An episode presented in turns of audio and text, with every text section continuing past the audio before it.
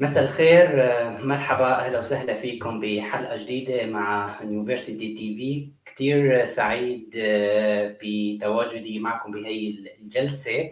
واليوم عندنا ضيف كثير مميز وعندنا حوار إن شاء الله كثير حلو عن مواضيع الشغف ال passion بناء المسار المهني وكيف نختار المسار المهني بالحياة بالحياة.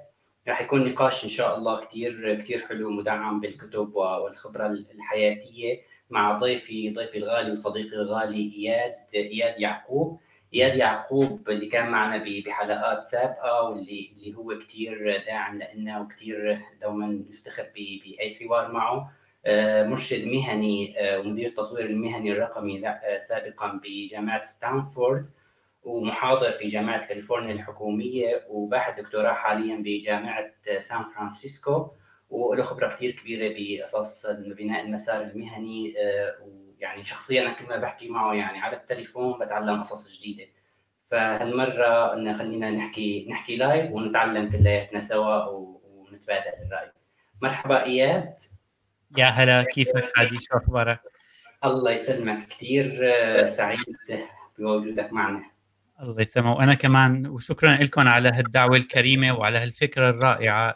طبعا الهدف اليوم هو آه، مو إثبات وجهة آه، نظر أو فكرة بحياته ما كان نقاشنا هيك.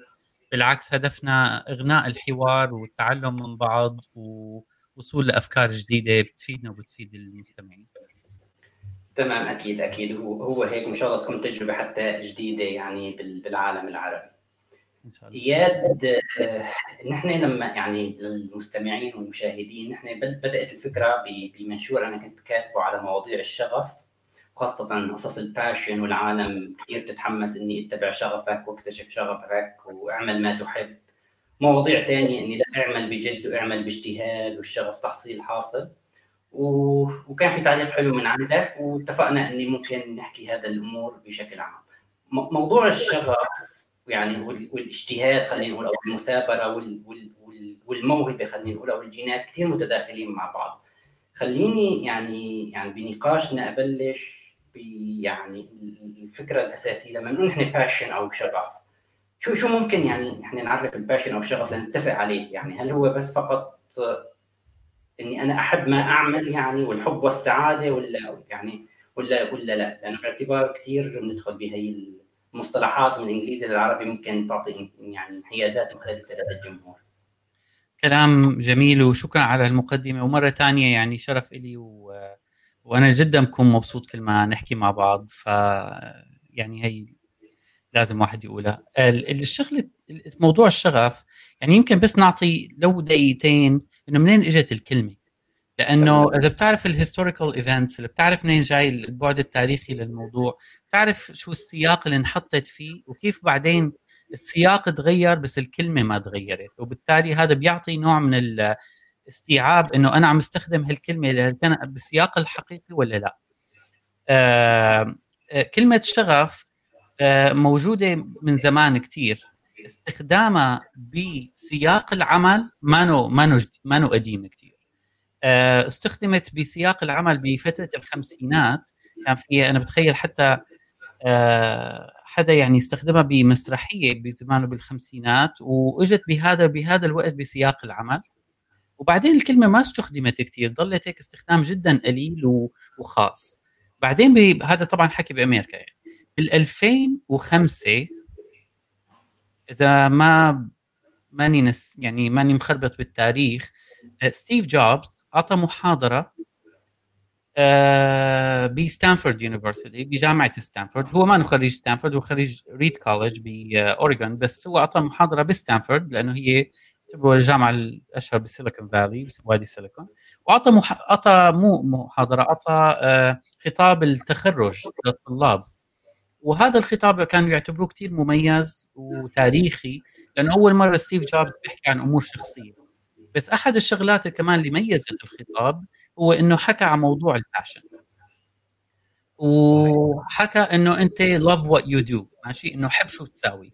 وهذا موضوع ال passion من هذيك اللحظة لليوم والناس عم تستخدمه بطريقة آه، مقصودة غير مقصودة صارت مثل العرف السائد وقت ما واحد آه، لازم عم يدور على سعادة بعمله عمل القيم والعمل اللي له معنى.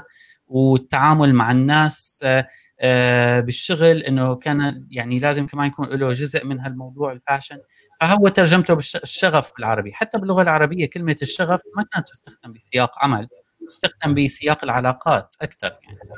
فهي هذا الموضوع منين جاي كلمة passion فإذا نحن بدنا نقول شو تعريف كلمة passion بسياق العمل يعني passion in the flow of work أو ال context تبع ال work بدنا نقول إنه هو إنه الإنسان آه، بيحب عمله أو بيحب الشيء اللي عم يساويه. طبعا كلمة عمل لها تعريف آخر يعني عمل مو أي شيء هو عمل شركة أو أو بتقبض عليه مصاري. بس أنت عم تحب اللي عم تساويه للدرجه إنك هذا مرحلة كثير عالية اللي هي ال passion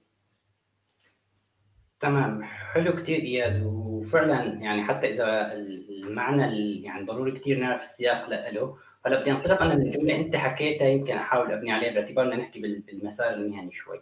حكيت جملة كثير حلوة إني الشغف إني ممكن الشيء اللي أنت اللي بتحبه وتستمتع فيه ما شرط يكون آه، مادي. لما بنحكي بالحياة المهنية معناتها نحن عم نحكي على شيء لازم يرجع لي فيه في نهاية المطاف. يعني مو فقط إني شيء بحبه. كيف فينا يعني نوازن بين هالقصتين يعني هل أنا إذا أنا بحب خلينا نقول آه، بحب أصير موسيقي بغض النظر وهذا الشيء ما راح يؤدي لزياده دخلي أو ما راح يؤدي يكون مصدر دخل.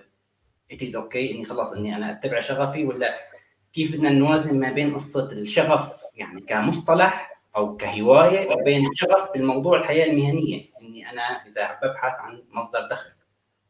تمام.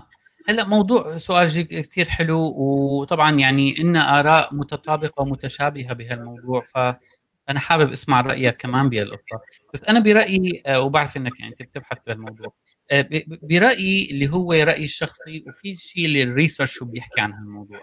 آه، رح بلش بال research بالأبحاث. بيقول لك إنه إنك أنت تحب شو تساوي بصراحة وهي هون رح يكون شوي غريب الحكي. حبك للشيء اللي عم تساويه ما له علاقة بالشيء نفسه. يعني ما بالمحتوى تبع الشيء. له علاقة أنت كيف آه، تعمل الشيء. وليس هو الشيء نفسه بحد ذاته. هو more على ال how أكثر ما هو على ال what تمام؟ يعني مثلا آه إذا بنرجع بنرجع بنرجع بال بالزمن لورا أنت طفل أو أنت شاب ولساته بحياة لسه ما عندك ميول واضحة وتذكر إنه شيء أنت اليوم بت... شيء بتعتبره passion أو شيء عندك حب له كثير عالي ومو بالضرورة يكون هو عمل له قيمة مادية يعني. بس تخيل رجع ببدايات الموضوع بتلاقي هو بمحض الصدفة أنت حصلت على هالحب هذا وما اجى من لحظة اجى عبر الزمن. واجى بعدين عن طريق الناس أعطتك enough credits و tangible rewards و intangible rewards يعني أعطتك عوائد آه، آه، ملموسة وغير ملموسة. واعطتك آه، إن كان مصاري أو إن كان كلمات إن كان مدح إن كان تميز الناس إجت لعندك لأنك أنت بتعرف آه، بهالشيء أكثر من غيرك وهون بيتطور حبك لهذا الموضوع. وبالتالي هو مثل حب العلاقات نفسه حب حب العمل إنه ما بيجي من آه، من لحظة هيك أو تأمل أو تفكير هو بيجي عن طريق علاقة مع الشيء وعن تطويره وانت قد ما بتحط بهالشيء قد ما بتاخذ منه. الشيء اللي عم تحطه هو المهارات والالتزام فيه واكتشافه والتميز فيه. والشيء اللي بتاخذه هو ال passion فهو ال passion هو result أو نتيجة أو هو نتيجه للعمل والمهارات. وليس هو نقطة بداية للشيء اللي أنت عم تفكر إنه هو الشيء اللي بتحبه بحياتك. هي شغلة كلمة find your passion أنا عندي مشكلة مو بال passion عندي مشكلة بال find لأنه الواحد ما بيدور على الشيء اللي بيحبه واحد بيبني الشيء اللي بيحبه. هي هون هي الفكرة يعني اللي بتخيل مغلوطة مو بس بالبلاد العربية بس مغلوطة حتى هون. يعني كلمة find your passion هي موجودة ماخوذه من هون من من أمريكا. ف كل أنت you don't find your passion أنت you don't find your love. أنت ال love الفعل هو آه، المسار الحتمي لل love الاسم. نفس الشيء ال passion بدك أنت تكون passionate بالشيء اللي عم تعمله مشان يطلع الشيء ال passion جاوبك بس آخر شيء على سؤالك هو موضوع إنه المصاري موضوع المادة والمصاري هذا موضوع نسبي. في ناس برأيهم إنه أنا العملي من 9 to 5 أو من 9 ل 5 هو العمل اللي رح يعطيني ال passion أو الشيء اللي أنا متطور فيه ومهاراتي كثير وبرا بحصل على الشيء الثاني اللي بيعطيه مثلا اللي أنا معتبره شيء من ال passion اللي هو مثلا ال impact اللي أثر على غيري. وبالتالي أنا إذا ما قدرت أحصل على شيء بمكان مو معناته إنه المكان غلط بجوز هذا المكان هدفه أو أو البيئة اللي فيه أو أنا وجودي فيه وعلاقتي مع هذا المكان ما بتعطيني كل عوامل العمل القيم أو ال meaningful work ولاقي ال passion تبعي. بجوز بيعطيني مصاري كثير بس ما بيعطيني الشيء اللي أنا شاطر فيه وعم طور مهاراتي فيه. بجوز آه، عم يعطيني هذا الشيء بس ما بيعطيني مصاري. فانا شو بعمل؟ بعمل بسموها ال portfolio of jobs أو آه، محفظة أعمال. بحصل على المصاري من مكان بتطوع بمكان أه بعمل شيء بيعبر عن نفسي بمكان آخر. إذا بدك تقسمهم لثلاث أقسام في شيء اسمه ال money market هو الشيء منين تاخذ منه المصاري. وفي شيء اسمه ال impact market اللي هو منين تاخذ منه الأثر. وآخر واحدة هي ال expression market اللي هي العالم ما كثير بتستخدمه اللي هو مو أنت ما بتعمل العمل لهدف إنك أنت تعمل قيمة عند الإنسان الآخر أو بالمجتمع أو الناس اللي أنت بدك تأثر فيهم. بس أنت عم تعملها مشان هو تعبير عن نفسك. آه مثل الكاتب مثل المبدعين اللي بيشتغلوا بمواضيع الفن. وال arts هدول ما بيشتغلوا بهدف إنه يأثروا بالضرورة أو يحصلوا على مادة بالضرورة. بكون كتير منيح إذا صار هذا الشيء. بس انه هدفه يعبروا عن حالهم هو extension لل personality تبعهم. يعني هو امتداد لشخصيتهم. حلو كتير. أنا آه، يعني أتفق معك وأتذكر آه، خلينا نقول الكاتب Cal Newport اللي عنده كتاب Deep Work و So good they can't ignore you. عنده مشكلة كمان مع الشغف. وحتى عنده يعني أول هيك مقالة عنده مقالات كثير بيقول إني أنا يعني ما مهم شغفك بالحياة المهم يكون عندك مهارة آه، نادرة وقيمة العالم تعطيك عليها قيمة مادية وبعدها يتم مكافاتك وحتى عنده هيك جمله حلوة كثير بيقول فيها ان مديرك في العمل مو مسؤول عن إسعادك ولو مسؤول يعطيك إجازة تسافر فيها بس إذا كان عندك المهارة النادرة والقيمة فأنت راح تستحق هي المكافأة بشكل أو بآخر. طيب. هون هون هلأ يعني يعني طبعا هو يعني من كتابه Deep Work أكيد بتعرف إنه هو كثير منضبط ذاتيا وما شاء الله يعني هو يمكن بعمري وما بعرف انه بيجيب وقت لكل شيء يعني صارم جدا. بس عنده فكرة كثير حلوة ان هي بموضوع الشغف إني قبل ما نحن نحكي عن الشغف آه شو شغفنا وشو بنحب ان في مشكلة كمان عند الناس كثيره ممكن وأنا منهم كنت إني ممكن نحن ما بنعرف شو بنحب أو ما بنحب. يعني نحن خلال دراستنا آه أو حتى تم قيادتنا خلينا نقول باتجاهات معينة بالحياة المهنية بدون ما نعرف إني آه شو بنحب ولا ما بنحب ونفس الأمر أتوقع هذا الشيء موجود حتى الآن يمكن بشكل أو بآخر. كيف الواحد بيعرف أصلا شو بيحب ولا ما بيحب؟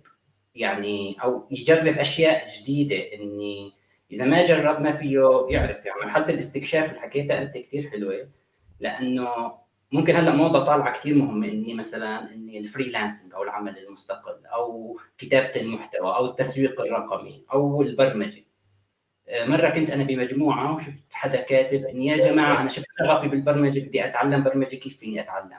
والناس تعطي روابط وتعطي آه، قصص. فأنا سألتك سؤال مستفز كيف عرفت إني شغفك بالبرمجة؟ يعني إذا أنت ما جربت فما فيك يعني أوكي بتحبها وهيك وقعت في الحب لما يعني حكوا لك عن شو الواحد ممكن ياخذ دخل إذا صار مبرمج. بس ما كل العالم يعني ما ما قصة الحب يكفي. كيف كيف الواحد يستكشف؟ خلينا نقول بهذا الموضوع برأيك. مش فيه يصرف وقت. يعني هل ممكن يصرف وقت سنة سنتين؟ وخاصة كل واحد ممكن قادته الحياة لمسار مهني بين قوسين ملتزم فيه. يعني إذا كان طالب فهو طالب بجامعة وفق يعني نحكي بالواقع العربي وفق العلامات اللي قادته لهي الجامعة أو وفق رغبة أهله أو وفق رغبة المجتمع بشكل أو بآخر. كيف كيف برأيك ندخل بقى بالجد بهالقصة؟ يعني تقريبا كل جملة حكيتها بدها بدها ندوة وجلسة ومحاضرة وقد يكون هي بداية لسلسلة من الحوارات والنقاشات بين بعض ومع أشخاص آخرين مهتمين بهالمجال. أول شيء ذكرته هو Cal Newport مزبوط ال skill لازم تكون rare و valuable اللي هي نادرة وإلى قيمة. ومين بيقيم هذا الشيء؟ السوق. حصرا يعني هو السوق ال market. تمام؟ فأنت معناته شو عم نقول هون؟ إذا إن المهارة هي مرتبطة بالسوق معناته السوق هو اللي بيحدد ال passion إذا هيك عم نحكي. إذا هو برأيه تعريف اللي هو بكتابه so good so they can't ignore you. مو هيك اسمه فهو كتاب قديم حتى ما جديد يعني بال 2012 طلعه وعمل محاضرة على هذا الشيء بجوجل على فكرة ومحاضرة قيمة جدا. آه حضرتها أنا. الفكرة اللي بيقول فيها هو إنه آه مثل ما تفضلت عشان ما نغوص بالحوار هو عم يقول على فكرة اسمها ال career capital أو رأس المال المهني. رأس المال المهني هو برأيه هو عبارة عن مهارات وتراكم مهارات قيمة وإلى إلى آه ندرة. فإذا أنت كل العالم عندهم نفس المهارة أنت تخيل حالك بائع كل العالم عندهم نفس البضاعة وكل ما راح يجيك رب يعني ناس لعندك مشان آه، لأنه الكل عنده نفس الشيء فأنت ما تميزت بالندره تمام؟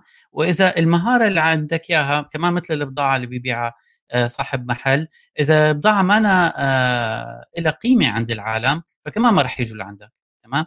فالسوق بيحدد شو هي المهارات وبالتالي المطلوبة بمكان معين وبالتالي كثير مهم الواحد يسأل العالم هلأ شو عم يطلب؟ وين متجه العالم؟ بس ما كثير يفوت بهالقصص لأنه في أمور ثوابت ما بتتغير. بتغير بتتغير ال labels بس بتتغير بس الغلاف الخارجي بس من من جوا هي نفس المهارات إذا إذا بتنتبهوا على المحتوى المحتوى المحتوى. اللي هي بتنقسم إلى نوعين من المهارات. مهارات آه، شخصية وتعامل و...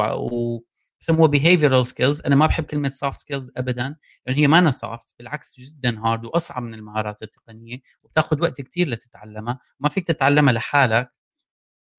وهي مهم تركزوا على هالموضوع. والموضوع الثاني موضوع المهارات التقنية اللي هو أو التحليلية للمهارات التقنية اللي هي بالإنجليزي ال problem solving وال analytical thinking وال decision making وهدول القصص. هدول المهارات هي اللي بتخليك أو هي هي مقدرات أكثر ما هي مهارات لأنه بتاخذ وقت. آه هي اللي على على رأسها هي مثلا البرمجة ولا ولا التحليل المالي ولا التحليل الإداري أو إلى آخره. فهي مهم المهم كثير كثير تركزوا على هذا الموضوع والواحد ينتبه على هالموضوع. إني أنا أستثمر بالقدرات والمهارات الأساسية اللي ما بتتغير عبر الزمن. ترجع 50 سنة لورا حتى بالتاريخ يعني ترجع حتى قد ما بترجع بتلاقي تقريبا هدول هن ال two big buckets of skills الواحد لازم يتطور فيهم. ال leadership skills أو المهارات الشخصية والمهارات التقنية. هلأ بس للفكرة اللي حكيتها إنه الإنسان آه، كيف كيف يعني بيعرف إنه هذا هو ال passion وكيف بيتطور ال passion تبعه. ما في شيء اسمه من البداية to judge إنه هذا هو ال passion تبعي. وفي ناس بيستخدموا كلمة passion وهو يكون interest يعني أنا يمكن أنا تغيرت آخر كم سنة أو آخر كم شهر حتى كمان إنه كنت كلمة passion أدقر عندها ما مهم إن العالم عم تستخدم كلمة passion ولا ما عم تستخدمها إذا كانوا عرفانين شو عن شو عم يحكوا الإطار ال ال الكلام صح. فأنا مثلا بدي لك والله أنا عندي passion للبرمجة. okay هو الزلمه ما مجرب يكتب كلمة كود بحياته. ويمكن هو عم يقول بيقصد فيها كلمة interest بس هو عم يستخدم كلمة passion لأنه سمعها من حدا. فبالتالي هذا أنا ما راح أكون آه، شرطي كلمات عليه مثل ما بيقولوا. خلاص آه، سميها باشن أنت حر. آه، شو بدك تساوي؟ والله أنا بس بدي الاقي فرصة حدا ينصحني حدا هي هي مصادر. هون بقى هون بقى الغلط بيصير. إنك أنت تعتبر إنه عن طريق المصادر وعن طريق عن طريق إنه أنت الفرص هي اللي اللي اللي رح تساعدك تحصل هذا ال passion هو بصراحة يعني إذا في في عندك مثل ما تعتبر بسموها developmental path يعني مثل كأنه مسار لازم تمشي فيه مشان توصل لل passion فأول شيء أول شيء لازم تروح على فكرة ال insights تعرف أكثر عن الموضوع. اللي هو أنا وياك نتفق عن الموضوع. عرف أكثر أنت كان فعلا كيف عرفت؟ قريت عن الموضوع ولا هي بس مجرد آه كلمات عابرة وعشوائية؟ لا روح غوص بالموضوع وما يكون في judgment هنا هي هي أهم شيء العائق عند الناس. إنه أول قبل ما يبلشوا بيحكموا على حالهم أنا بناسب ولا لا. كلمة أنا مناسب لهذا الاختصاص شيء بده بده يمكن minimum لأي مهارة بهذا الزمن بده minimum ثلاث شهور. minimum لا تقول أنا بيناسبني ولا ما بيناسبني أقل من ثلاث شهور. شو ظروفك بتسمح لك ثلاث أشهر تمط على ست أشهر ولا تعملها بثلاث أشهر وممكن تعملها بشهرين؟ هذا موضوع تاني بس. آه، فكرة إنك تحكم على حالك هو هي عم يكون العائق الأكبر للإنسان آه، اللي عم يحاول يعرف شو بده. تمام جميل جميل. أه هلأ أه أتفق أنا معك ويمكن خليني ألخصهم من وجهة نظري بثلاث نقط أنا بحبهم كثير بصراحة. لحتى الواحد يبحث بهذا الموضوع. أول شيء حاجة السوق كثير مهمة. إذا في نيد ولا ما في نيد. وبشوف أنا كمان إني بالأخير خلينا نكون صريحين بالنسبة بالنسبة يعني أنا أكون صريح يعني بالنسبة لي إني إذا الأمر لن يؤدي إلى مكسب مادي فلازم نميز بهذا الشيء بالحياة المهنية. يعني بالأخير إذا أنا آه، موجود آه، بمكان أو ببيئة أو بدولة. آه، هلأ طبعا فتحه القصص بالأونلاين يمكن صارت أسهل بس بشكل أو بآخر في محددات. ما بيؤدي ان هذا الشيء لمكسب مادي فلازم أعرف ان هذا الشيء مهم. الكفاءة أو المهارات اللي عندي كمان ممكن تلعب كثير دور لأنه في عندي مهارات بدي أتعلمها ما اختلفنا بس كمان في عندي مهارات عنديها من قبل. فلازم أراعي كمان أنا شو الشاطر فيه وشو ممكن أبني عليه. يعني ما فيني وصلح لي يعني أو خلينا نتناقش في النقطة. ما فيني أنا إذا صار لي 30 سنة ما بعرف بالعربي وبالهمزة وبال... وما بحب العربي أو ما عندي خبرة بالعربي أقول بدي أصير كاتب مقالات وكاتب محتوى وبثلاث أشهر فيني أتعلم العربي. لأنه يعني اللي بدي أنافسه سابقني كثير فأنا ممكن أتعلم بس المنافسة رح تكون صعبة أو الترجمة أو أو حتى إذا بنحكي على ناحية البرمجة اللي عنده كمبيوتر من عمر 12 سنة أو 15 سنة من جيل الألفية مثلا غير اللي عنده من عمر 20 بضل هذا الشيء مو بصالحي هلأ الأمر الثالث يعني الأول واحد خلينا نقول حاجة السوق الثاني الكفاءة أو المهارة اللي عندي اللي أنا بحبه. ثالث شيء المتعة أو ال passion إذا بدنا نحكيها أو ال interest إني أنا بكون سعيد لما بشتغل هذا الموضوع. لأنه هون بصير بقى كملت شيء أنا سعيد فيه. لأنه ممكن أنا أكون ماهر بشغلة بس ما أكون سعيد فيها. آه، ف okay ما راح أستمتع كثير ما راح يعني أغرق آه، خلينا نقول بس أغرق بشغله وبحبها مثل أنا بكتب رواية قصص ورائع جدا ولكن مثل لا دار نشر بتقبل تنشر لي ولا فيني أبيع. بس أنا بستمتع. فشاد فيني أغامر أو أعرف إني فعلا إني يعني فعلا أنا على الطريق الصح ولا لا. أعتقد هل يعني هالثلاثية آه، وخاصة المادية يمكن يمكن تكون مهمة لأنه كمان نحن في عندنا قصة يعني كثير لما بنتعلم وندخل حتى باختصاصات جامعة عندنا كلمة إني أنا ما بيهمني المادة. كثير يعني عندنا هاي الثقافة إني لا أنا والله دخلت هذا الفرع لأنه بحبه. بتذكر أنا كنت أقول هي الجمله كأنها فخر. وين تنصرف؟ أنا بحبه. يعني إني okay دخلت لأنه بتحبه بس يعني يعني مثلا وين وين بينصرف؟ إني أنا بحبه. ف فيمكن هي الثلاثية ما بهمني رأيك فيها قبل ما ندخل بقصة إني كمان تمام. والقصص هي كمان وين بتلعب دور؟ إذا بدك فيك تلخص ثلاثيه مرة ثانية بثلاث كلمات شو هن حاجة السوق المهارة اللي عندي والشيء اللي بستمتع فيه. المادة شيء هل في عائد مادي؟ هل أنا عندي هالمهارة أصلا يعني فيني أبني عليها؟ وهل أنا أستمتع بهذه المهارة ولا لا؟ إذا في خلل بهالمثلث معناتها يعني أنا ما راح ما ماني شايف أي أي خلل بهالموضوع. أنا بس عم احاول أشوف إذا في في فريم ورك بيشبه هذا الشيء اللي عم تقوله. بتخيل إيه يعني آه، بتخيل كمنطق عم نحكي. فعلا حاجة السوق هذا كنا عم نحكي فيه اللي هو dictates فكرة إنه المهارة مطلوبة ونادرة. آه، فكرة إنك أنت فكرة إنك أنت عندك آه، مهارات فيه وهذا كلام جميل. الفكرة الشغلة الثالثة اللي هو ال career capital اللي حكيناه. الشغلة الثالثة اللي هي موضوع المتعة.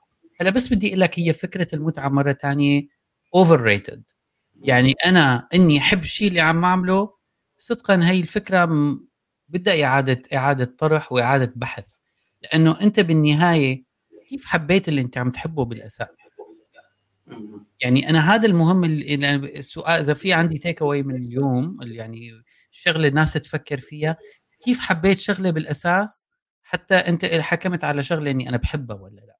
هل هي هل تقول لي إنه هي اتساق مع مع قدراتك ال ال ال ال وشخصيتك؟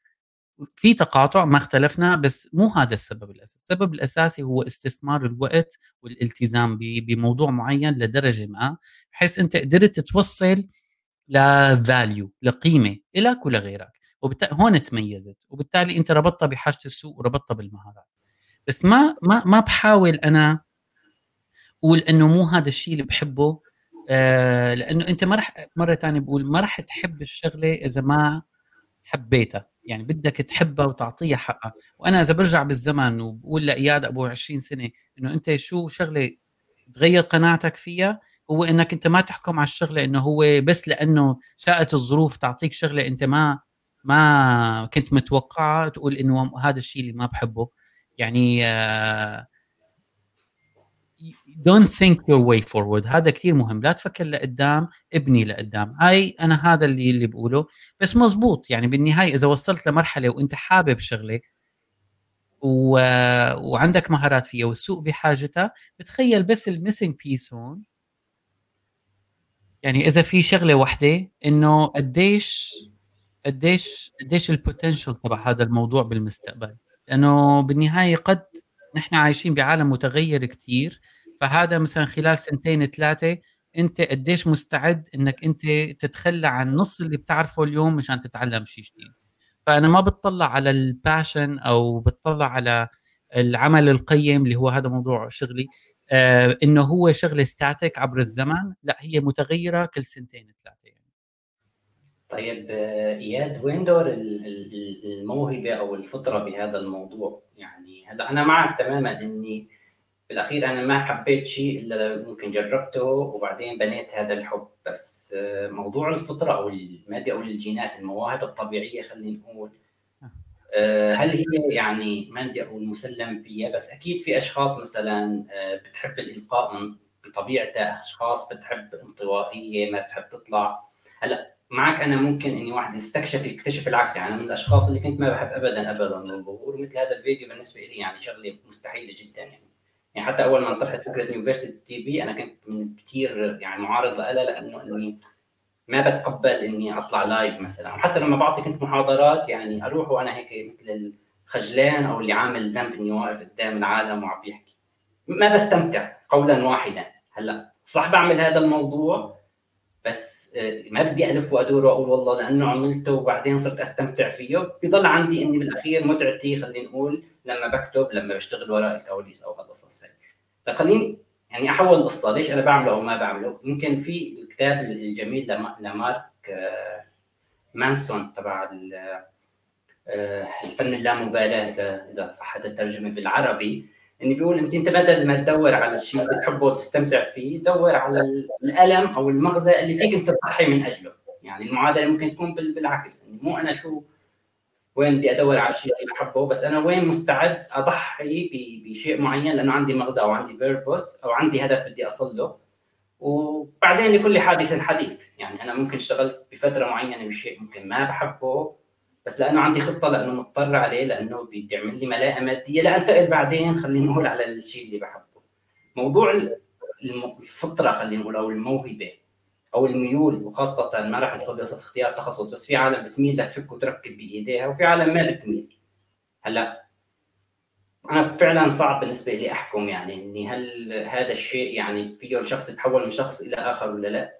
بس كل ال يعني مشان ما نرجع ندخل بقصص مصادة بس كل الأمثلة العملية خلينا نقول اللي بنعرفها إن في أشخاص فعلا يعني بتجيب له مكتبة يعني بيحسن يفكها ويركبها راسا.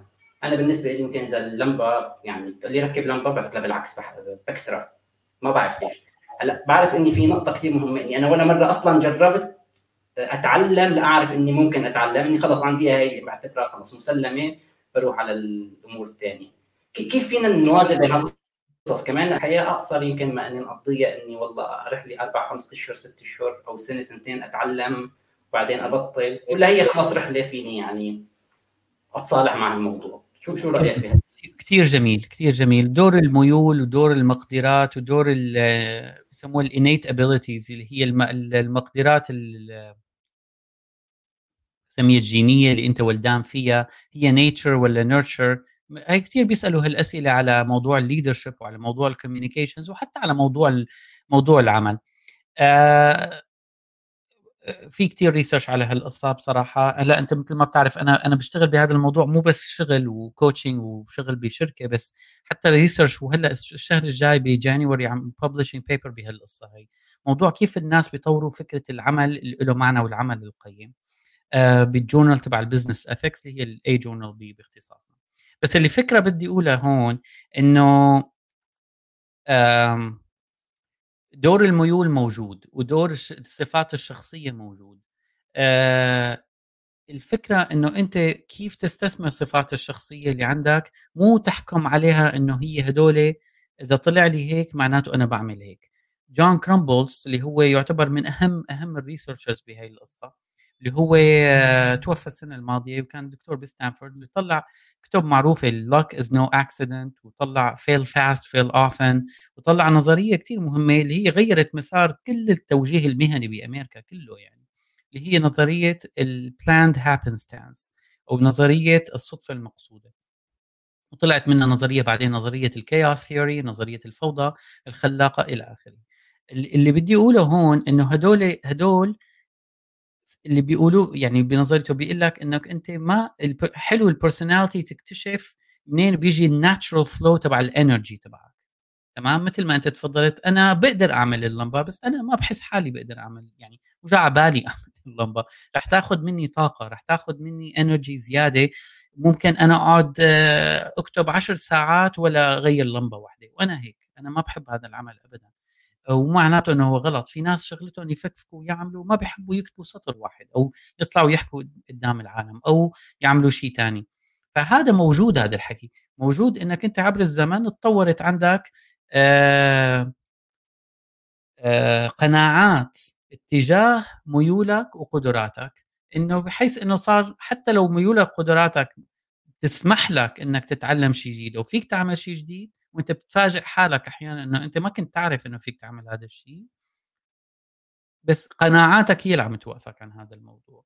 آه أنا مثلا موضوع أنا عمري ما حبيت مواضيع ال data science وهدول القصص لمرحلة إنه اضطريت أنا يا بشتغل بهالشغل يا ما بشتغله. وإذا ما اشتغلته رح يأثر على المؤسسة ويأثر علي مهنيا. اضطريت اتعلمه وارجع أفهم شو هي على مبدأ شو هي ال VLOOKUPs وشو هي ال pivot tables بعدين فتت أكثر مواضيع ال SQL server وهدول القصص بعدين فتت مواضيع آه، شو اسمه ال regression analysis وال math اللي لها علاقة بمواضيع ال data وهذه القصص. اتعلمتها وصار الوحيد بالمكتب اللي بيعرف هذا الموضوع وبسبب هذا الشيء أنا حسيت حالي إيه والله أنا صرت subject matter expert بهذا القصة بإطاري أنا بإطاري أنا. وبالتالي هون صار عندي passion إنه أجمع ال data مع ال career وضليت خمس سنين عم نشتغل بهذا الموضوع. بمحض الصدفة وبمحض الحاجة. وال motivation تبعي تغير لأنه مثل أنت ما تفضلت أنت ما بتلحق ال passion بتلحق الحل المشكلة بتلحق ال contribution تبعك. follow your contribution follow the problem اللي أنت عم تحلها. تطلع beyond yourself. يعني امبارح قريت جملة كثير حبيتها. uh, don't think less of yourself. Think of yourself less. يعني ما تقلل من قيمة حالك بس حاجة تفكر بحالك. فاطلع من راسك يعني مثل ما بيقولوا get out of your own head يعني. عم حاول أتذكر مين قالها هي الجملة بس يعني كثير كثير مهم إنك أنت تعرف إنه العالم مو بس أنت يعني في شيء له impact في شيء له problem أنت تحلها. هيك ال entrepreneurs بالتعريف إن الناس اللي بيبنوا شيء أكبر من حالهم. وإلا إذا أنت بدك تبني شيء بناء بس على قيمة عملك اللي أنت عم تساويه طبعا ما في شيء اسمه صح وغلط. آه، ضلك freelance فاثنين لهم قيمة بالمجتمع. بس إذا أنت حابب إنك أنت تعمل شيء يعطيك freedom ويشتغل وانت ما عم تشتغل وأكبر منك روح اعمل entrepreneurship إذا عندك القدرة يعني طبعا وال bandwidth ما بعرف إذا هذا الشيء. أه، حابب أحكي على موضوع الميول. في كتير test كنا نستخدمها بال career centers ب Purdue ستانفورد كاليفورنيا وكل هدول القصص. استخدمنا استخدمنا فترة طويلة واللي هلأ عم يستخدمون اللي بيسموه ال Myers-Briggs ال MBTI test اللي هو أنت extrovert و introvert والقصص بعدين إجت موجة صرنا نستخدم سموها ال Holland اللي هو كمان هو كمان factors five factors بعدين اجى اللي عندك آه، أو أربعة هن بعدين اجى عندك شيء بسموه اللي هو StrengthsFinder هي نقاط القوة من شركة Gallup هلأ اكتشفوا في نظرية اسمها ال big five personality types الصفات الشخصية الخمسة الكبرى. اللي هي هلأ كثير عم يحاولوا يوجهوها بسياق المهنة والعمل. حلاوتهم هدول إنه ما بيطلعوا على الشخص إن أنت هيك ولا هيك. وأنا يعني هلأ في مقالة إن شاء الله رح تطلع بالفترة القريبة إنه كيف تطلع من الأو وتفوت بالوا. إنه أنا هيك وهيك وهيك وهيك وعندي درجات بكل وحدة وحسب قديش في موتيفيشن وحسب قديش في حاجة وحسب أنا قديش حابب أعمل هذا الشيء بقدر فعل هذا الموضوع ونزله. تمام؟ فأنت هيك عم تعطي حالك حرية إنه ما عاد أنا صرت بال labels تبع إنه أنا لا أنا إنسان انطوائي أنا إنسان اجتماعي أنا إنسان مفكر أنا إنسان عاطفي. هي القصص يعني إذا بتطلع لهم إنه label أو بتطلع له أنا هيك وأنا مو هيك فتت بحاله من ال fixed mindset بدك تفوت بحاله من ال growth mindset اللي هي التفكير المتنامي شو بعرفني؟ بسميه. في هدول الصفات الخمسة بالإنجليزي بسمون OCEAN رح أقولهم على السريع. O لل openness لأنه إنسان منفتح. Conscientiousness اللي هي الضمير المهني. زمانه فادي شلبي آه، هو اللي يعني أعطاني تعريف لا يعني ترجمة لهالموضوع. فعلا أنا لقيتها هذا أنسب تعريف. إنك إنسان بيعمل شغلة وبيقول أنا بعملها وبيعملها بكملها يعني. بعدين موضوع ال extroversion اللي هو آه شو بدنا نقول اللي هو يعني الإنسان اللي هو بياخذ طاقته من التعامل مع العالم. طبعا هي أحد المغالطات إنه الإنسان ال introvert اللي هو الانطوائي هو ما بيحب يتعامل مع العالم هو غلط. الإنسان ال introvert هو اللي بيحب يتعامل مع العالم بس ما بيحب يتعامل مع العالم طول الوقت. هي هي الفكرة يعني. آه وفي موضوع ال agreeableness اللي هو موضوع قديش أنت متوافق مع غيرك. كمان هو spectrum يعني مثل ما قلنا طيف وآخر شيء ال neuroticism أو ال neuroticism اللي هو فكرة العصبية كمان هو طيف. هدول بسموهم ال Big Five personality types اللي هن الخمسة. آه بيستخدموا كثير اللي عنده بده يقرأ عن الموضوع يقرأ. جوردن بيترسون أحد الناس اللي بيعمل دورة بهي القصة وبيحكي كثير عن هذا الموضوع. في كمان باحث على, على الإنترنت اسمه دكتور شو بيعرفني هلا بتذكر اسمه كمان دائما بيقيم لك كل المشاهير آه، حسب ملاحظته هو من قديش عاليين أو متوسطين أو منخفضين على هدول ال Big Five. هدول شو بيساعدوك؟ مو بيساعدوك تقول لك تختار المهنة وهذا الشيء المغالطه اللي بيصير. مو هدف تعرف سمات الشخصية وصفات الشخصية تبعك تختار المهنة بس هذا بيساعدك إنك أنت تقلل حكم عن حالك. وتعطي حرية لنفسك إنه أنا اي لأنه أنا ناتشرالي أنا هيك. بس أنا لازم أكون انتشنال إذا بدي أنجح بهذا المكان إنه أعمل هيك. مثل ما تفضلت فادي إذا ما صلحت اللمبة ما حدا حيصلحها. وأنا هيك بتضل الشغلة يعني أشهر إذا ما بعملها. خلاص آه نفس الشيء أنا إذا بدي أكون إنسان دكتور ناجح آدم جرانت أنت بتقرأ له. آه آدم جرانت بيقول لك أنا ما راح اكون دكتور ناجح إذا ما أعطيت محاضرات. هو جدا introvert الزلمة. فخلص أنا بدي أتعلم هاي الشغلة بس كون intentional بس بعرف حالي إنه هي عم تاخذ مني طاقة فلا بدي أرجع أرجع ألاقي وين حالي آه، رجع هالطاقة تبعي. تمام حلو كثير و صراحة يعني فتحت لي أكثر من trigger يعني بهذا الموضوع. خاصة لما قلت إن إحنا يعني عندنا قوالب جاهزة ممكن ومعتبرينها بديهيات ف فما جربنا شيء جديد لأنه معتبرينه بديهي يعني. على على فكرة التركيب مثلا أنا كان عندي قناعة إني أنا ما فيني أركب مكتبة لأنه ما, عندي interest ولا بستمتع. بس to be honest ما جربت ولا مرة. دوما في عندي حلول. يعني عندي أقرباء يساعدوني يعني ابن حماي بيجي عنا بالصيف مش بيشتغل كل شيء يعني نوجه له تحية. فاللحظة اللي يعني ما راحت كل هالحلول فجبت الكتالوج ف فاكتشفت إني I can do it يعني. يعني بالاخير يعني.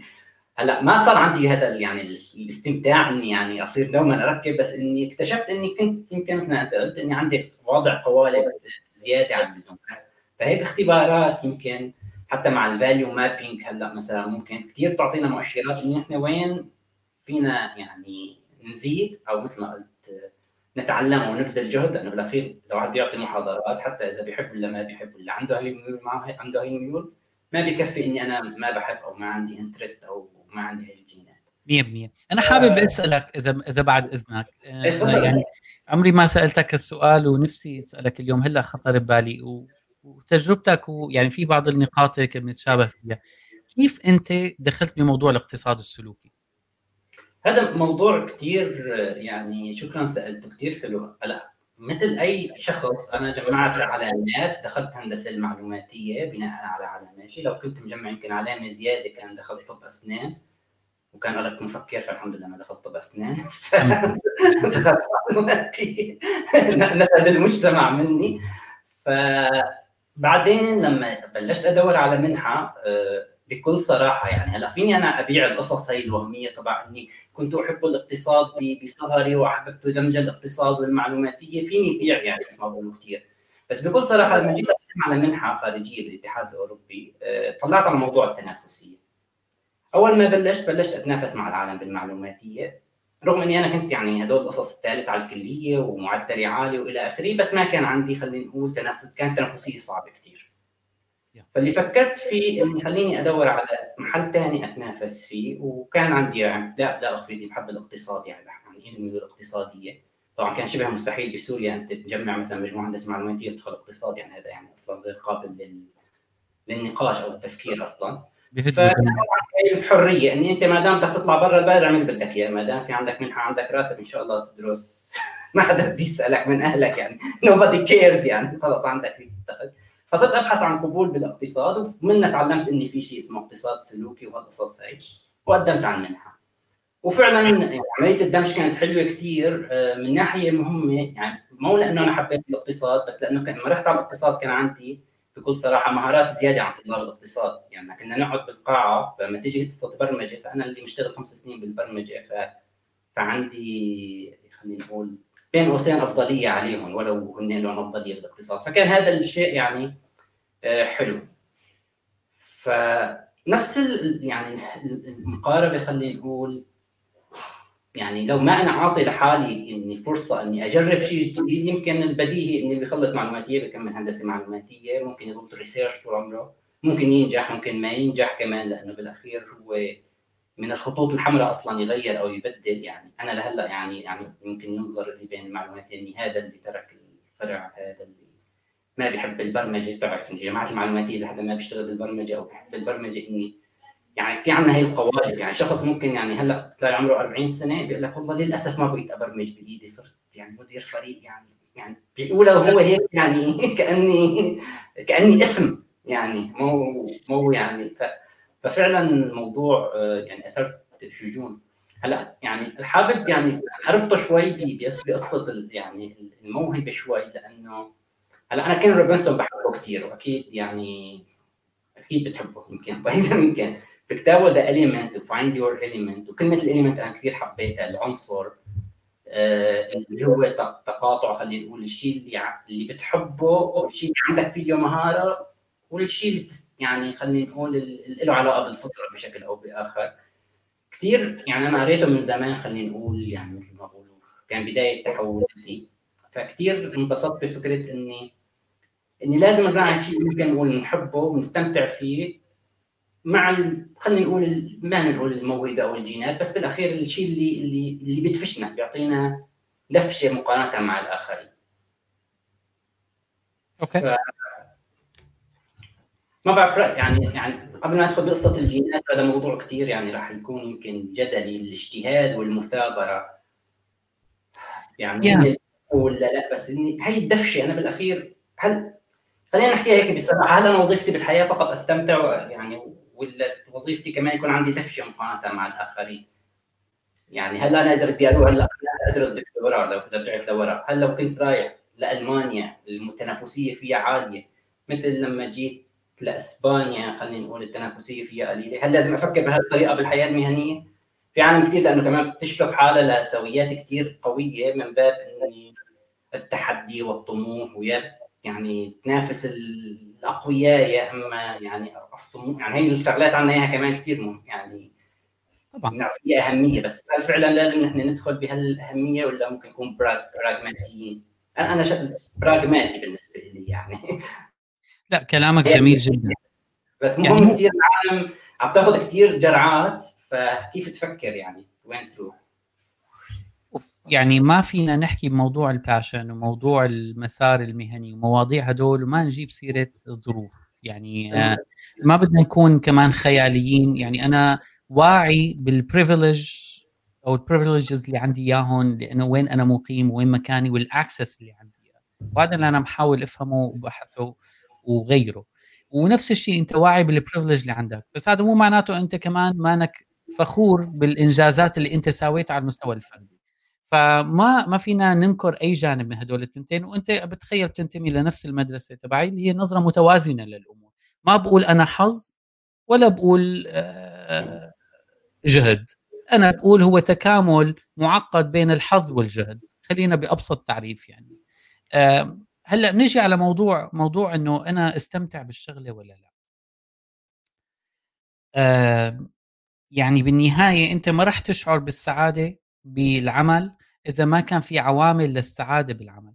والسعادة قد تكون وأنا هون أنا وين هلأ بحياتي بتعريفي للسعادة هي أقل بالموضوع اللي أنت عم تساويه وأكثر بالبيئة اللي عم تساعدك تشعر بالسعادة.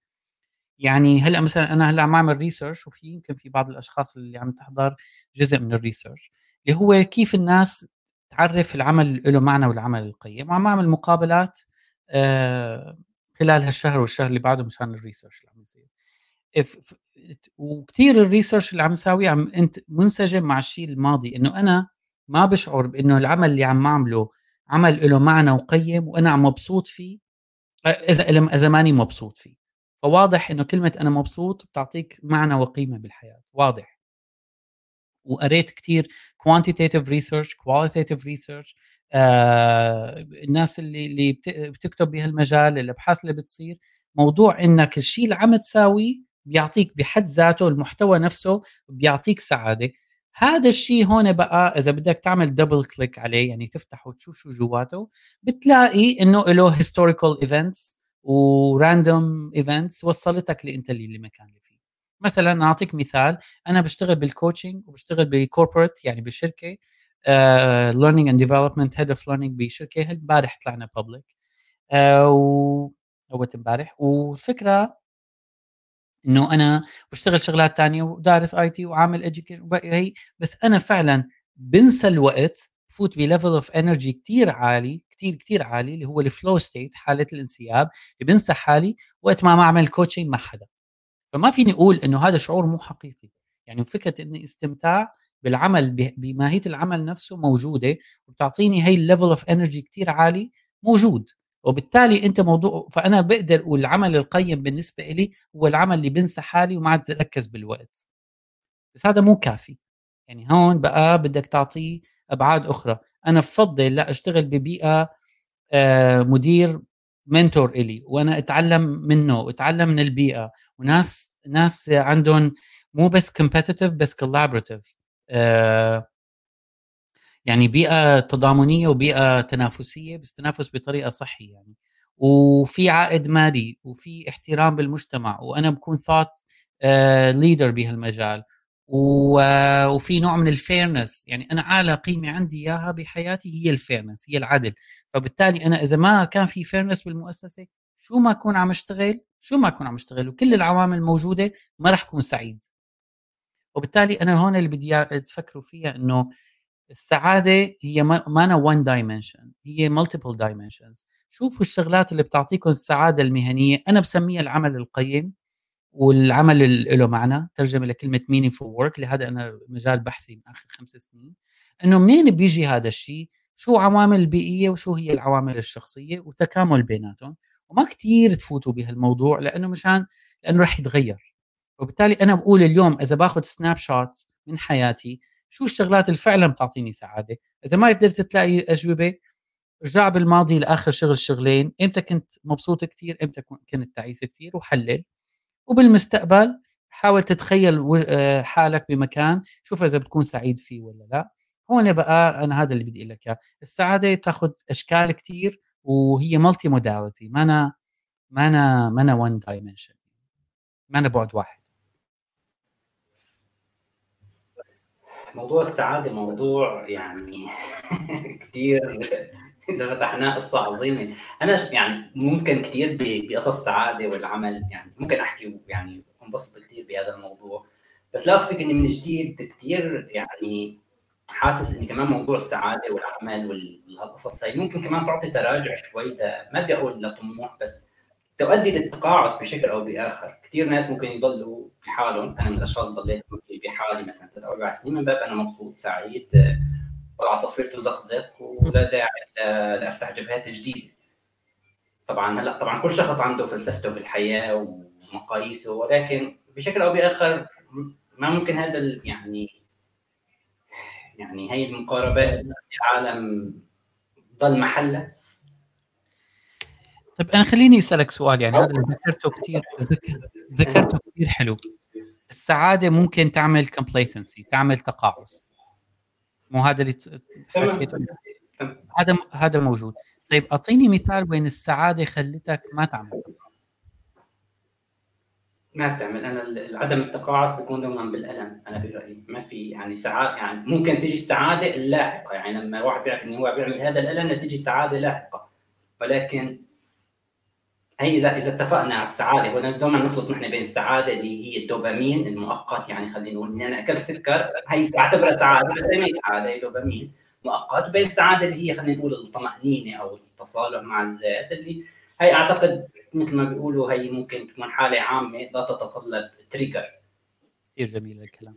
معناته ال task بحد ذاتها ال task بحد ذاتها ما بتاخذ قيمتها إلا إذا ارتبطت بشيء اللي بعدين أو شيء exactly معناته السعادة المؤقتة اللي انت عم تقول عنها هي هي الدوبامين الرش هذا أو هذا ما بتجي ما لا ما هي ما سعادة حقيقية انت عم تفرض السعادة الكبيرة.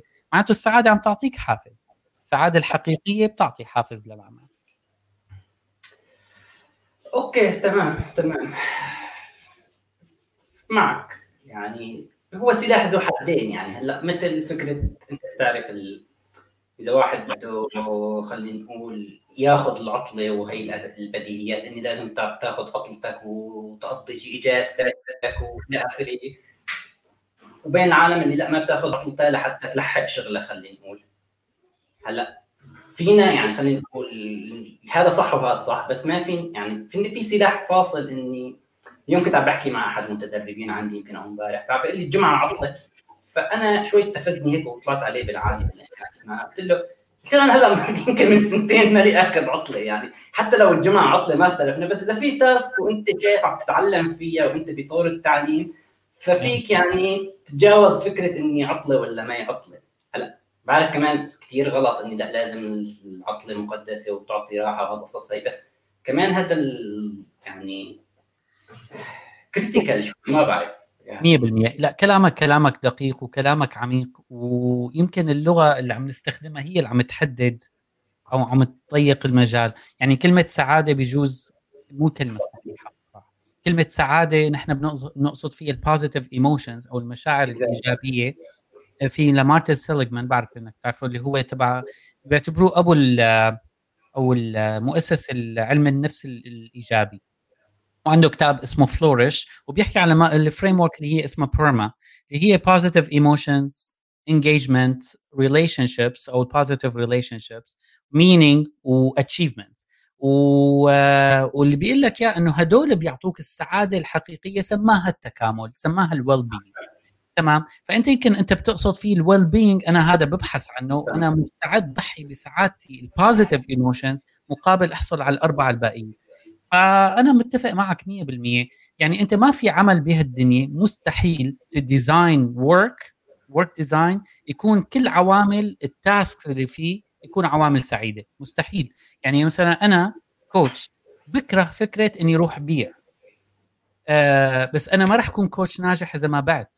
انت كمان يمكن آه، بتلاقي صعبة مثلا موضوع إنه أنا آه، روح أشتري وأعمل وساوي لأنه أنا مؤهلاتي. بس هذا الشيء أنا ضروري حتمي لأقدر أحصل على الهدف الأكبر اني يكون مثلا حاطط هدف مهني معين أعمله.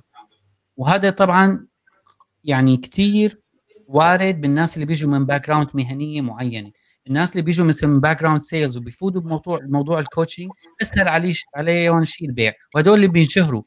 يعني طلع على هدول أنتوني روبنز حتى العربي العرب في كم واحد مشهورين عندهم ملايين اللي بيتابعوهم. هدول بيجوا من background sales وبالتالي وبيتعلموا وبيعرفوا يحكوا منيح بياخذوا المحتوى بيظبطوه عندهم قدرة إنه يبيعوا بتلاقي عندهم ملايين. الناس اللي هن coaches عن جد ما بيقدروا يعملوا ال business side of the coaching بيروحوا بالموضوع هذا آه، دعوة مثل ما بيقولوا. فبالتالي نفس الشيء الأكاديميين. الأكاديميين بيرتاحوا بموضوع إنه لا أنا بعمل research paper more valuable بس ما ممكن مثلا يروح يعمل كتاب ينباع للناس بلغة بسيطة. فبالتالي بيعمل هيك بينشهر آدم جرانت ما هو أحسن واحد بالسايكولوجي بالعالم وبسموه ال pop scientist لا موجود. زلمة عنده قيمة وعامل أبحاث وأنا بقرأ له موجود بس عمل شيء ما بيرتاحوا يعملوه دكاترة الجامعات الباقيين فهي هي الفكرة إنك أنت أنا مستعد ضحي بسعادتي على مستوى ال task مقابل أحصل على السعادة على مستوى ال job أو السعادة على مستوى الكارير حلو كثير حلو كثير ظريف ظريف كثير هذا الحكي. فعلا هي الكلمة والمصطلحات بتربطنا بدون ما ننتبه.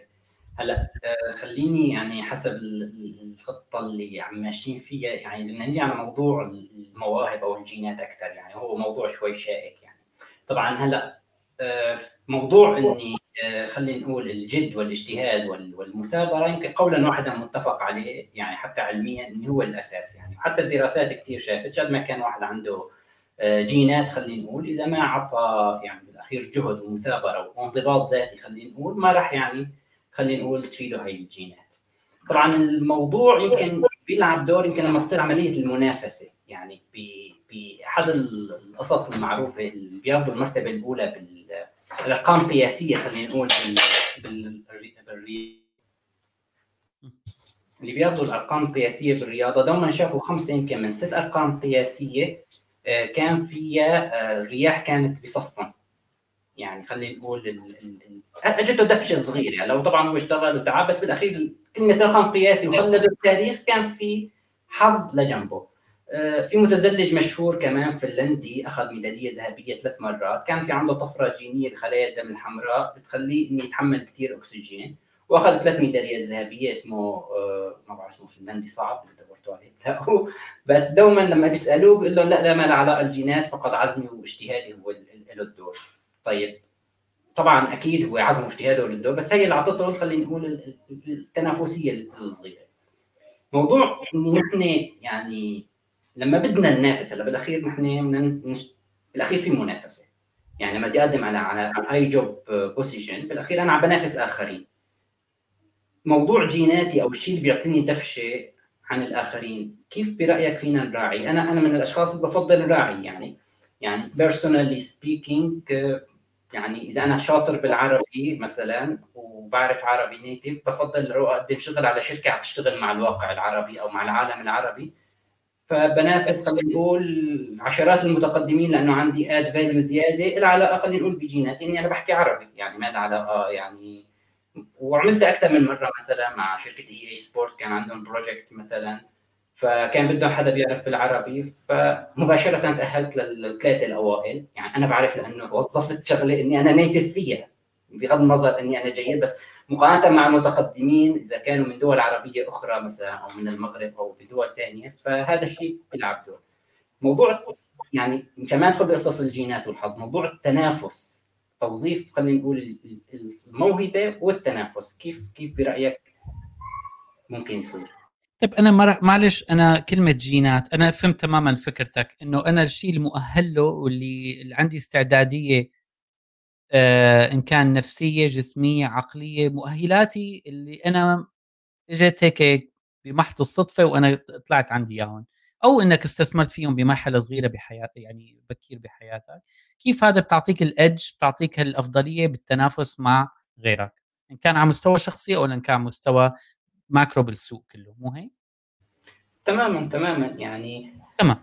طيب أنا بس يمكن كلمة جينات يعني أنا وبعرف أنا وياك هون يمكن قد تكون هي آه عم نحكي عن نفس الشيء بس يمكن المصطلح آه بده تحرير شوي. فكرة الجينات إنه كلمة جينات أنا بس أسمع كلمة جينات بروح فورا مخي طبعا يمكن لأنه محدودية علمي أو فكري بهالموضوع اللي هو الشيء البيولوجي يعني اللي هو إنه آه، شيء جسمي.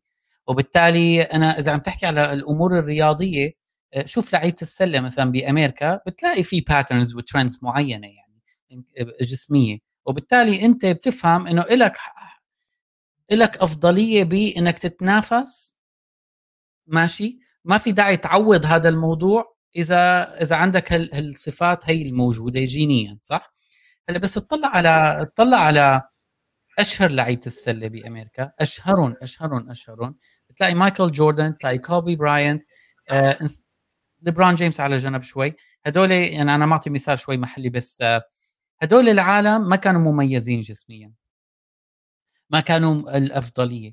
آه عوضوا يعني مشان هن قالوا نحن عندنا مو advantage عندنا disadvantage شكل الجسم تبعهم. ما نون أطول عالم ما نون أقوى عالم ما نون أكبر إيدين ما نون بينطوا أكثر من غيرهم خصوصي كوبي براينت ما نطوا عادي كان. بس صار أحسن من أحسن خمسة أو أحسن عشرة بتاريخ ال NBA لأنه كان أكثر واحد بيشتغل. فبدك شوف هذا ما عم ننكر إنه إذا ما عندك الصفات الجسمية الموجودة آه، أو أو المؤهلات البدنية خلينا نسميها بدك تعوضها ب extra extra extra extra hard work هذا اللي صار بهي الحالات. هلأ بتيجي على واحد مثل ليبرون جيمس ليبرون جيمس hard worker بس مو مثل كوبي براينت بتلاقي طحش كوبي براينت لأنه عنده المقدرات الجسمية. فكلامك مزبوط المؤهلات اللي انت بتجي معك built in خلينا نسميها built in هدول رح تساعدك.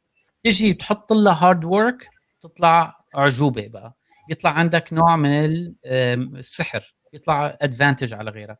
بتضيف عليها موضوع الظروف الملائمة بيطلع عندك أرقام قياسية. تمام؟ هلا بنرجع خطوة لورا. آه على موضوع العقلي. آه حضرته ل Queen's Gambit هذا اللي هلا موجود. Queen's Gambit على نتفلكس كثير حلو مسلسل season واحد. قصة بنت بتلعب شطرنج كانت بملجأ وبتنافس على مستوى العالم. قصة مو حقيقية رواية كانت بالسبعينات ولا أحيوها وعملوها مسلسل. كثير فكرته حلوة وأنا من يومين كنت يعني خلص قررت أرجع ألعب شطرنج كنت ألعب شطرنج وأنا صغير. فعم. آه...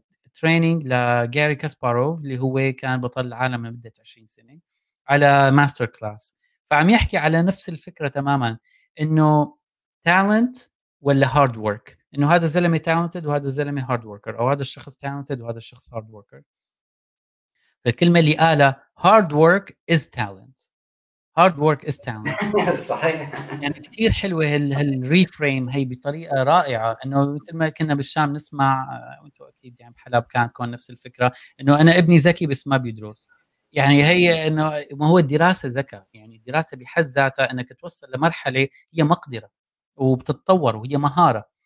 فمشان نبعد عن ال labels شوي أي شيء بحياتك بدك تشعر بالسعادة وبدك ما تشعر بالإحباط تطلع له كأنه طيف وتطلع له إنه هو spectrum يعني وهو مهارة. أنا اليوم مهارتي هيك أنا بكرة مهارتي بدها تصير هيك. هي هي تنافس على المستوى الشخصي. نجي على المقدرات المقدرات موجودة.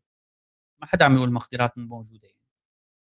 بدي نافس بسوق أنا تأهيلي مو مثل تأهيل ال average أو الناس اللي موجودين بهذا المكان فبدك تكون واعي لهالقصة. فبدي تقول أنا وين التضحية اللي بدي اساويها لعوض هذا الشيء اللي موجود عند غيري وما موجود عندي. يعني أنا مثلا أنا ب industry 92% من الناس اللي بيشتغلوا فيها لهم شكل معين. لهم background معينة. لهم تأهيل معين. بيحكوا بطريقة معينة. ودخلت فيها. و... و... وبيجوا ناس بيسألوني وأنا بسأل عالم. ما بقدر أعتبر حالي من top 5 10% بس بطمح لهذا الشيء وبدي أعرف أنا شو التضحيات اللي بدي أقدمها لوصل لهذا المجال. إن كان بال HR ولا career services ولا learning ولا إن كان بال coaching أنا خلص بعرف حالي. موضوع ال IT مثلا بأمريكا في background وفي profiles معينة وتأهيل معين بيوصلك إنك تكون من ال top 10% إذا بتعمل ال hard work والظروف تكون ملائمة. ما عندك وحدة من هال components هدول آه، بدك تعرف أنا شو التضحية اللي بدي اساويها مشان أعوض وحدة عن الثانية ففيك تضل منافس فيك تضل تكون ال top 10 أو ال top 5 أو ال top 1% بدك تعرف شو الثمن اللي بدك تدفعه. إذا ما عندك المؤهلات اللي بتخليك تكون متوازنه الأمور عندك. حلو كثير أنا أنا لا أخفيك يمكن أحد القصص اللي يعني خلتني بهذا الموضوع كثير أفكر. هي الكتب مالكم جلاودل اللي دوما بيمرر فيها هي الفكرة. يعني بلف بلف بدور بكتبه. بقول لك اني إذا شخص عنده جينات ميال للتدخين فلازم نتسامح معه إني لأنه عنده جينات بيدخن مقارنة مع غيره اللي ما عنده هي الجينات آه، ف, ف يعني طبعا كلمة جينات خلينا نكون هون يعني مشان ما ندخل نحن ما عم نحكي بشيء علمي أنا يمكن قصدي فيها أكثر الموهبة أو الفطرة أو مو الفطرة الشيء الميالين له أكثر يعني. مشان يعني مثلا لما ذكرت مثال اللغة العربية قصدي هي كلغة أم يعني إني طبعا ما قصدي اللغة الإنجليزية إني والله أكيد بده يتعلم إنجليزي يتعلم إنجليزي. رغم إني لسه كمان ما زلت يعني أصر إني في عالم ممكن تتعلم لغات أسرع من عالم. ما بعرف هذا الشيء يعني علميا بس أكيد بشكل أو بآخر في عالم يعني ممكن تمشي أسرع بهذا الموضوع. بس نرجع لنفس النقطة اللي أنت قلتها هي يعني إذا بدنا نضل بهي السلسلة نرجع فيها للأبد كمان في عالم عندها ميول تدرس وما عندها ميول تدرس فمعناتها وفي عالم أصلا ممكن ما عندها جينات تتعلم فممكن نصل لسلسلة لا نهائية. بس يمكن التصالح مع هذا الموضوع بشكل أو بآخر خلينا نقول يعني أنا بحب كلمة التصالح يعني. خاصة لما تيجي قصص الحظ القدر التوفيق يعني إحنا ما هو مطلوب مننا يمكن إني نقول هيك نعمل أو ما هيك نعمل بقدر ما إني بس نتصالح يعني. بالاخير هذا الشيء موجود فينا فينا نتصالح نتصالح معه. أكيد هذا ما معناه إني ما نتعلم أكثر بس إني ممكن نتقبله بشكل أو بآخر وندور أكثر على الشغلات اللي اللي الثانية هلا موضوع بالمسار المهني بدي اسال نصيحتك بالمسار المهني أنا بيهمني رأيك كثير اياد بقصص المسار المهني خاصة العالم عم بيسمعونا ممكن كثير منهم ببداية مسارات المهنية.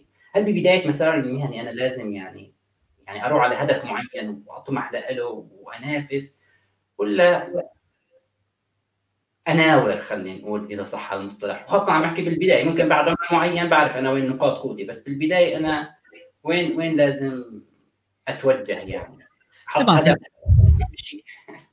كلا كلام سليم هلا بس هو فكرة إنه إمتى المسار المهني ببلش ما بعرف سؤال كمان حلو ما بعرف إمتى أنا بالنسبة لي كنت ثلاث سنين بغير مهنتي فما خرج أناقش بهذا الموضوع. يعني عندي هدف من اهدافي في الحياة إني خليني كمان أنا ضد كلمة مهنة لأنه بعتبر أه. مصدر دخل. خليني أنا بروب إني معدد مصادر دخلي وليس المهنة. يمكن بهال نحن هلأ بوقت يمكن ما بقى في شيء اسمه مهنة ثابتة بس فينا نقول لازم بالنسبة لي شخصيا أنا كنت ثلاث أو أربع سنوات بدور على مصدر دخل آخر والابلو بيصير روتين من باب اني إحنا كل أربع سنين نحن فينا نتعلم مهارة أو أو مصدر دخل. فممكن هذا بالنسبة للأبد يعني ما عندي خطة تقاعد أصلا يعني.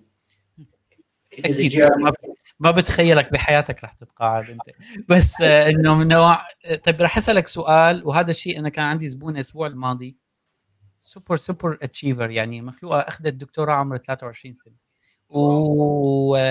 وأخذت مقعد إنه تدرس يعني دائم بجامعة وكونسلتنت وناشره أبحاث نشر شي 10 أبحاث هسه ما صار عمرها 30 مخلوق كثير اتشيفر ما بحياتها أخذت أقل من اي بحياتها وعندها عيلة وعندها ولدين وعندها آه شركة ومديرة مركز بأهم جامعة وعاملة عاملة عاملة عاملة وصلت لعمر 32 ضاعت. أنا ما عاد أعرف شو بدي أسوي بحياتي.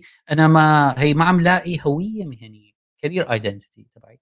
قعدنا أنا وياها ساعتين طلعت أنا عرفت شو ال glue اللي عملت كل شيء بحياتي أنا سويته.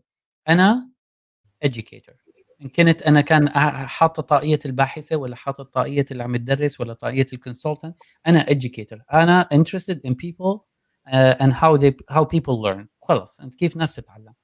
هلأ وإنت كمان إلا ما يكون في glue إلا ما يكون في روح هيك core لكل شيء أنت عم تعمله أكيد يعني. آه بياخذ أشكال مختلفة بياخذ تطبيقات مختلفة بياخذ audience آه مختلفين بس بالنهاية إلا ما يكون في هيك روح بتجمع كل شيء مع بعضه. الناس بتتعذب لتلاقي هذا الروح لأنه آه بتحاول تلاقي label معروفة مشان بمحادثاتها مع غيرها إذا حدا سألها تعرف تجاوب. بس هذا الشيء المفروض ما يكون عائق. أنا برأيي إن كان مشان أنت تضل عم تبحث عن اللي أنت بيساعدك وبيساعد غيرك. نرجع خطوة لورا اللي هو موضوع إمتى المسار المهني ببلش وشو هو المسار المهني؟ آه من ناحية آه يعني آه كيف بدي أعرف المسار المهني؟ كان السؤال. تمام. أنا يعني ببدايه مساري المهني بغض النظر ايمتى بده يبلش هل أنا لازم أضع يعني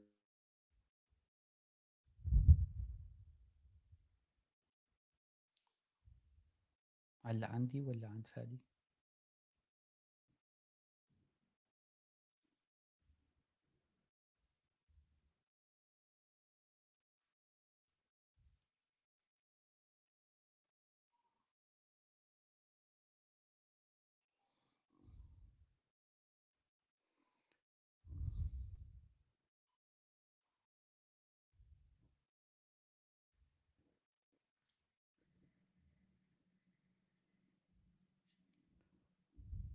ما بعرف هلا عندي.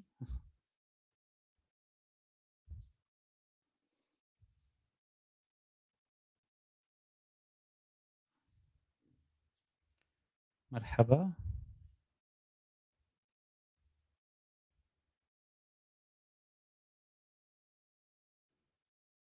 طب أنا راح أحكي آه وبس يرجع فادي آه بنشوف. آه رجع فادي أنا أنا فكرت من عندي ما أعرف. بس آه، بصراحه لا من عندي النت في إسبانيا. آه فاسف آه حولت مباشرة. لا لا. الفكرة إني إني إني ك ك خلينا نقول بالبداية لازم إحنا آه نتعلم شيء بالأخير. فهلأ في طبعا عندنا المسار الجامعي اللي عم نتعلم فيه واللي خلينا نقول بالوطن العربي ما عندهم هذا الترف خلينا نقول اللي هو يكون المسار النهائي. برأيك إني أنا كيف يعني كنصيحة مهنية لازم أنا أحط هدف كبير وأمشي عليه سنتين ثلاثة مثلا بدي أتعلم سنتين كورسات بموضوع معين ولا أعطي لحالي مدة سنة أنط من موضوع لموضوع؟ يعني كيف؟ لأنه العالم هلأ يعني ممكن تضيع شوي إني بالأخير شو هو الأفضل؟ هل دوما ال... طيب. رح خلينا نقول أنا اليوم إياد أو فادي عمري 17 سنة. ماشي الحال. قدمت البكالوريا. لو فرضنا عندي options مفتوحة و options ما أنا مفتوحة. شو بدي أساوي بهالحالة؟ أنا إنسان اشاره استفهام بحياتي. إذا أنت بهالمرحلة أول شيء أول شيء لازم تعمله لازم تعمله. آه، يعني أنا ما بفرض كثير وبعطي نصائح بس هي لازم تعملها. إنك تعطي لحالك فرصة إنك تقول أنا انجزت كثير بحياتي. كونجراتulations مبروك. انت انجزت كثير تعلمت سويت وصلت لمرحلة بحياتك. هذا الشيء كثير حلو. الشغلة الثانية إذا أنت ضايع فاعرف حالك أنت على المسار الصحيح. إذا أنت ضايع. هذا كثير مهم الناس تعرفه يا جماعة. الضياع هو جزء مرحلي من تكامل الشخصية أو جزء من الهوية المهنية أو الهوية تطور الهويات عند الإنسان بشكل عام. بال identity development في في عندك شيء اسمه نظرية مارسيا theories وفي هي إنه أنت الإنسان بهالمرحلة هي مرحلة ال exploration مرحلة الضياع اللي تقعد تبلش تساويها شو بعمل؟ إذا أنت ما دورت بهالمرحلة بصير عندك identity crisis عندك أزمة هوية. فهون بقى هون بقى ببلش الإنسان بيبحث وليس بيلتزم. ونحن الجامعات باطارها الحالي أغلبها خصوصي الحكومية بتخليك تلتزم ما بتخليك تبحث.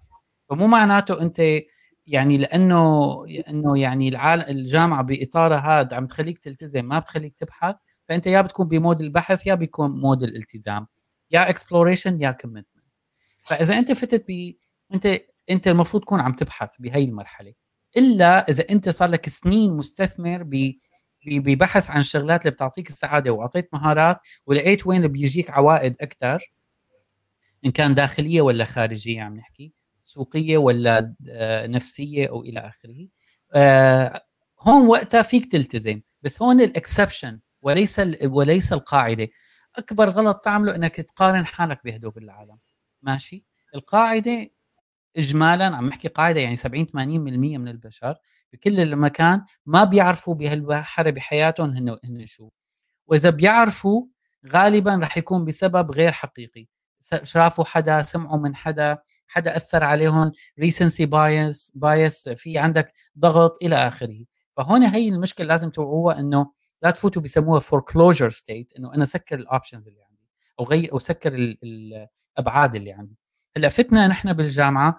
عندك حل من حلين. أنا هذا الشيء اللي أنا يعني يا ريت إنه حدا قال لي إياه بزمانه. الجامعة مو قدرك. جاعده الجامعة ليست قدرك. الاختصاص ليس قدرك. اختصاص الجامعة لا يهم ابدا بحياتك. رح أرجع اذا الاختصاص الجامعة لا يهم. فتت بالجامعة. كيف تفوت الجامعة؟ وكيف تتعامل مع مرحلة الجامعة؟ أهم من الاختصاص ب مرة.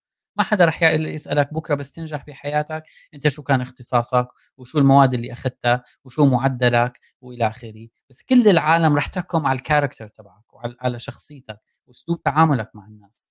ف برجع بقول كلمة ضايع هي يعني شيلها كبها وحط كلمة مستكشف تمام؟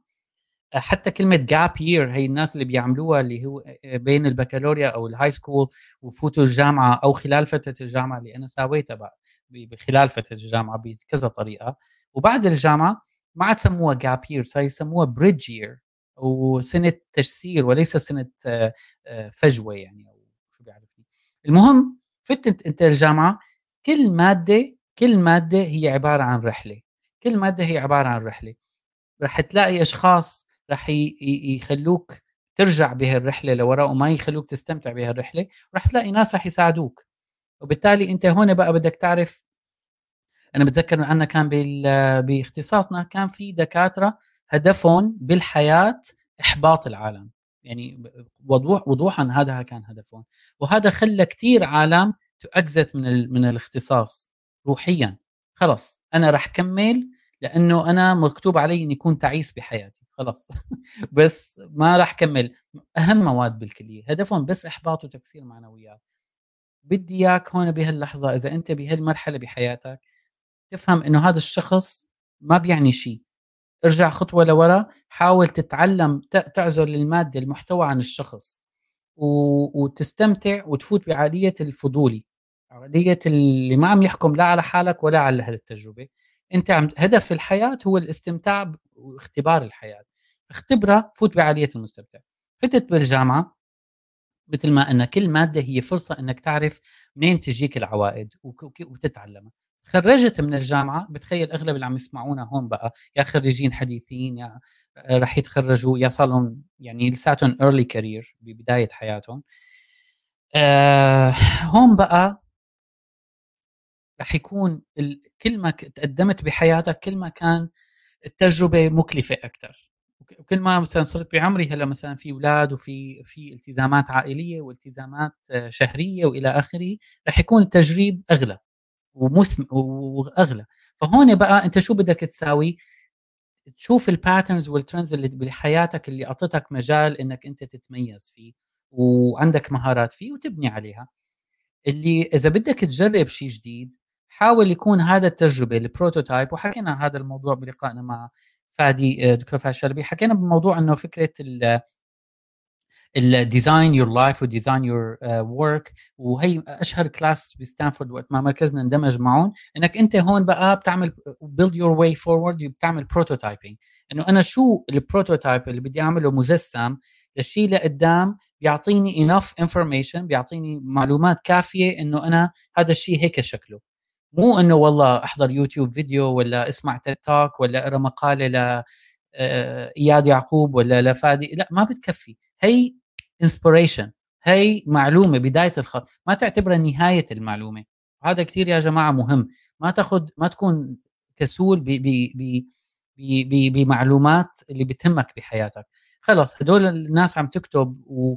وقد تكون مصيبة قد تكون خاطئة بغيروا معلوماتهم الأسبوع هذا بالاسبوع الجاي. اعتبرها أسلوب محفز للمعلومات. آه أنا بقول لهم للعالم من زمان وكان الروزنامه إذا بتتذكرها كان في آه وراها هي بيكتبوا عليها طلعت إنه في ثقافة خلف الروزنامه إنه الناس لما تقرأ وخلص معلوماتها ملتزمة بهذا المجال. هلا الروزنامة هي هي ال TED Talks وال Coursera ما بيكفي هدول الجماعة بدك تكون تعمق تعمق أكثر نحن نعيش بعالم complicated أكثر ال literacy بال 2000 مختلفة عن ال literacy بال 2020 مختلفة عن ال literacy بال 2025 و30 كانوا مثلا بال 2000 اللي بيعرف Microsoft Office يعتبروه جيد. بيعرف كمبيوتر. هلأ بدك تعرف data analysis هلا بدك تعرف تعمل ويب بدك تعرف تعمل آه، مو coding بس يعني enough ليخليك انت ما يكون هذا عائق قدامك يكون جزء من من المحتوى المهاري اللي عندك يعني. فهذا هذا اللي أنا بدي أقوله. prototype لدرجة يكون واضحة ومو مكلفة. يعني clear ال prototype اللي أنت عم تعمله وقلله.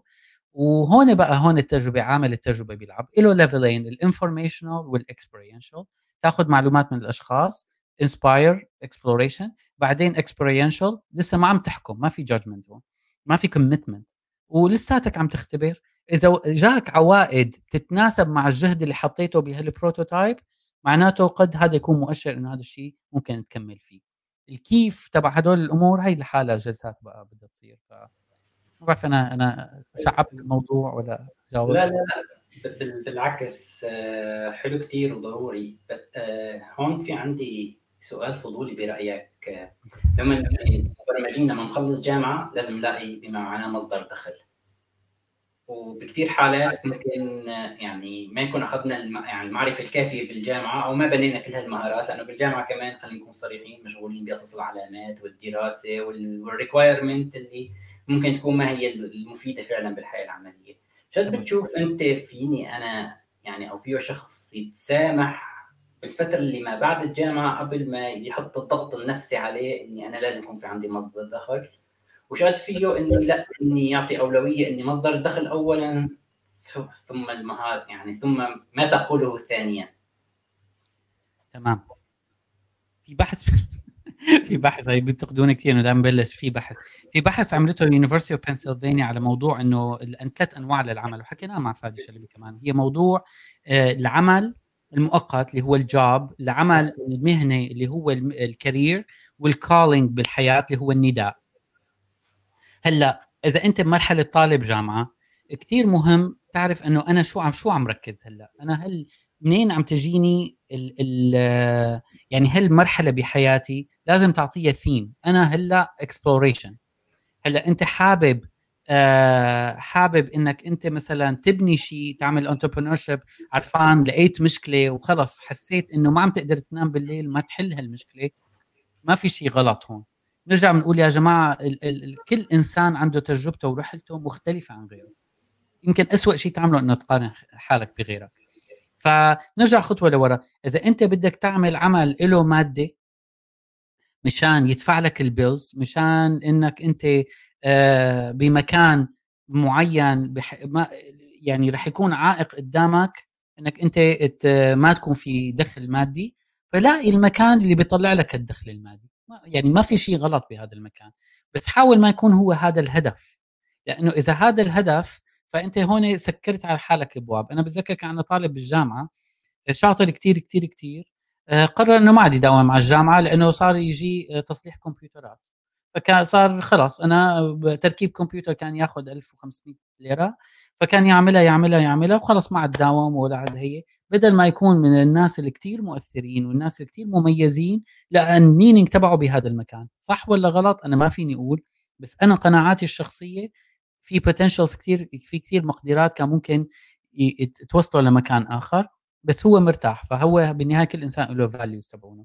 برجع بقول إذا أنت عم تشتغل job وال job هذا يعني أنا بقصد شيء بيدفع لك فواتيرك بمرحلة معينة بحياتك وما له علاقة بشكل واضح باختصاصك. نرجع بكلمة واضح وكلمة اختصاص بنرجع بنقول هي مجموع المواد اللي أنت عم تعملها بالجامعة. فهذا الشيء ما غلط بالعكس هذا الشيء صح. هون ال meaning meaning for work بياخذ أبعاد حسب المرحلة وحسب الهوية اللي أنت عندك إياها بهذيك المرحلة. فما كتير تحكم على حالك. آه المقدرات اللي رح تتعلمها من هذا الشغل بغض النظر عن ال title بغض النظر قد إيه شو اسمه شو المقدرات التقنية اللي عم تتعلمها مو بأهمية المقدرات النفسية اللي عم تتعلمها. يعني أنت مثلا شوفوا الطلاب اللي بيروحوا على جامعات كتير كتير كتير معروفة هون. آه وانقبلوا بهدول الجامعات بناء على علاماتهم وإلى آخره. بدهم يشتغلوا خلال فترة الجامعة. الجامعات المعروفة غالية 50 60 ألف دولار بالسنة أكثر كمان. كيف بدهم يعيشوا؟ وأهلهم ما راح ياخذوا لونز لهدول الاختصاصات فبيضطروا يشتغلوا خلال فترة الجامعة. كيف بدهم يشتغلوا خلال فترة الجامعة؟ بياخذوا دين وبياخذوا هي بيشتغلوا آه، آه، بال fast food بيشتغلوا بالكافيتيريات بيشتغلوا tutors بيشتغلوا بيشتغلوا كل شيء. كل شيء ممكن يشتغلوا آه، هذا الشيء هذا الشيء هل هذا العمل مو قيم؟ بالعكس هذا العمل كتير قيم وهذا أحلى عمل. هذا العمل اللي رح يخليك تحس أنت آه، بالمسؤولية هذا العمل بيعطيك ال conscientiousness اللي حكينا عليها الضمير المهني بيقوي بيقوي صفاتك الشخصية وبيبني character بجوز ما بيبني كومبتنسيز تقنية متعلقة بالاختصاص التقني اللي أنت عم تتعلمه بس عم يبني كل شيء غيره. وبالتالي هذا هون بقى بدي أرجع لكم هذا الموضوع. شغلة ثانية حكينا موضوع الاختصاص ما في شيء اسمه اختصاص. يا جماعة هو قدرك. اختصاصك وليس قدرك ليس قدرك. بأمريكا اللي هي أمريكا هون آه، اثنين من أصل عشرة بيكملوا باختصاصهم. بس بعد عشر سنين من التخرج. هلأ آه هذا الشيء منيح ومو منيح. الشيء المنيح فيه إنه العالم تعرف بعدين إنه آه إنه هذا الشيء هذا يعني أنا أنا عندي options بحياتي غيرها أنا فتره الجامعة اكتشفت وبنيت وعملت وساويت آه بنيت ال character تعلمت على تعلمت كيف أتعامل مع العالم تعلمت كيف أتعلم تعلمت كيف أسأل أسئلة تعلمت شو ما بدي إلى آخره. فبنيت شخصيتك أنت بهالمرحلة. وبعدين بيلاقوا حالهم إنه بالمستقبل لا في شيء ظروف تاخذه بطريقة معينة بيشتغل بمكان بيعطي آه، بيعطي قيمة معينة بيتغير بعدين. نحن ببلادنا للأسف عنا عنا عار إنه الإنسان اللي ما بيشتغل باختصاصه اللي هو بنرجع ما في شيء اسمه اختصاصه. أنت مرحلة الجامعة هي مرحلة استكشاف بحياتك وخلص آه، موضوع تعلم المهارات للسوق كمان هذا موضوع كتير مهم تعرفوه. دور الجامعة يا جماعة هو مو دور فوكيشنال آه، يعني ما دور مهني. خلينا نقولها بهالطريقة. وهي أنا حد قناعات اللي أنا تغيرت آه عندي. ما دور الجامعة إنه تطلع آه قوة عاملة. دور الجامعة تطلع ناس مثقفين آه قادرين إنه يرفع المستوى المعيشي لإلهم ولغيرهم تمام؟ فال value تبع ال college degree وهذا كل المؤتمرات الآخر صارت باخر ثلاث أربع سنين عم يركزوا على هذا الموضوع. دور الجامعة هو دور تعليمي وليس دور مهني. الدور المهني الدور المهني بيجي للمؤسسات اللي بتشتغل بهذا الموضوع. إن كانت مؤسسات تعليمية أو كانت مؤسسات آه عملية يعني شغل. ليش؟ لأنه الجامعات من زمان عملت بها صيغتها الحالية وحكينا بهذا الموضوع، عملت بصيغتها الحالية مشان آه تحاكي أو تماثل شكل الثورة الصناعية اللي كانت بهذاك الوقت، تغيرت ثلاث ثورات صناعية بعدها والجامعات ضلت على نفس الموضوع. صحيح صحيح نفس السيستم أنا يعني يعني آخر فكرة هيك مشان ما نطول كمان عليك آه، وناخذ لك العطلة لا. فكرة الله يخليك فكرة يعني أنا بصراحة تستفزني كثير هي الإحصاءات اللي بتقول 2 من 10 ما بيشتغل باختصاصه أو غير اختصاصه لسبب واحد أي حدا انتقل لاختصاص ثاني عم يبني على اختصاصه القديم بشكل أو بآخر مهما يعني ادعى انه هو عم بيشتغل بموضوع ثاني يعني أنا بشوف هي الفكرة ان تعدد الاختصاصات أو أو تعدد المهارات هي هذا اللي عم بيصير وليست إني يعني ما بشكل سلبي. يعني حتى لو أنا لنقول كنت طبيب على سبيل المثال بعدها حولت على المعلوماتية مو معناها إني أنا شغلي كله بالمعلوماتية ولا أستثمر أي شيء بالطب. بالعكس في عندي شيء بال background اللي درسته بالطب أو بالخمس سنين عم بوصفه وعم بيعطيني كمان أفضلية مهما ادعيت إني أنا لا. إني okay أنا ما عم بشتغل طبيب يعني مو مصدر دخلي إني معالجة الأشخاص ولكن الخمس سنين السابقة عم تعطيني privilege بشكل أو بآخر. أنا شخصيا كنت تارك المعلوماتية كثير أو بشتغل بالاقتصاد مثلا إذا بدنا نحكي بكل صراحة. أنا بال university مثلا المدير التقني يعني مدير الفريق التقني. كيف أنا بدير فريق التقني؟ لو ما كنت بعرف معلوماتي. فيني أقول للمبرمج أعمل هيك ولا ما أعمل هيك أنا ما بوظف المعلوماتية بس ما عم بوظفها خلينا نقول بطريقة إني أنا معينة. ولكن إني بالأخير هاي ال background كلها يعني اللي بالنسبة لي تعتبر صارت بديهية. يعني أنا ما بحكي مع حدا بال web design آه، بالبرمجة بال PHP يعني بحكي مع ولو ماني مشتغل بإيدي مثلا بحكي مع المبرمجة اعمل لي ال SQL الفلانيه طيب ما هي اجت من من الدراسة السابقة. موضوع تغيير الاختصاص خلينا نقول يمكن شوي عم بيعطي حاجز يعني صد للعالم إني غير اختصاصه أو كذا أو حتى إذا كان طب أو مهما كان في تنافر بس برأيي هو عم بيبني فيمكن نحن إذا أخذناه من من باب البناء ومن باب من باب هذا التداخل هذا بيعطي يمكن advantage كثيره عن الباقي لأنه صار عنده الواحد شخص شغلتين بيحسن يدمج فيهم بالنسبة لغير حدا بيكون يمكن صعب هذا الدمج. وهي يمكن advantage يمكن يمكن ممكن كثير فكرة للعالم تفكر انه كيف تبني advantage من خلال هذا ال merge خاصة اذا إذا هو مثلا بالصيدلة وتعلم data science شو بده ينفتح له آفاق؟ ما اسمه والله غير من الصيدلة لل data science بس عندي صديق معلوماتي يمكن حول للكيمياء يعني مو بالكيمياء بال bioinformatics مشان ما نقول. بس طبعا خلفيته يعني ما اسمه صار هلا هو عالم جينات بس ال informatics اللي عنده هي اللي خلته يدخل بال bioinformatics يعني بالأخير دوما هذا ال mix برأيك يعني ك يعني كآخر فكرة ممكن نختم فيه هذا التداخل. أنا بالنسبة لي بعتبره ما صار ترف صار واجب يمكن بشكل أو بآخر. كلام جميل. يعني سؤالي خليني أسألك سؤال هون. مهندس المعلوماتية 2020 هل هو نفسه مهندس معلوماتية ال 2000 البتة تمام. قديش تقاطع بيناتهم؟ قليل. آه، مهارات مختلفة. الصيدلي 2020 هو صيدلي ال 2000 الطبيب ال 2020 مو طبيب ال 2000 طبيب ال 2030 مو طبيب ال 2020 وكل ما عم يمكن طبيب ال 2021 غير طبيب ال 2020 يعني نحن عم عم نعيش بعالم اسمه اقتصاد. وأنت بتعرف اقتصاد التعلم اقتصاد المهارات مو اقتصاد الشهادات وليس اقتصاد شو كلمة ليبلز بالعربي؟ أنا بدقر عنها كلمه بدي أقولها.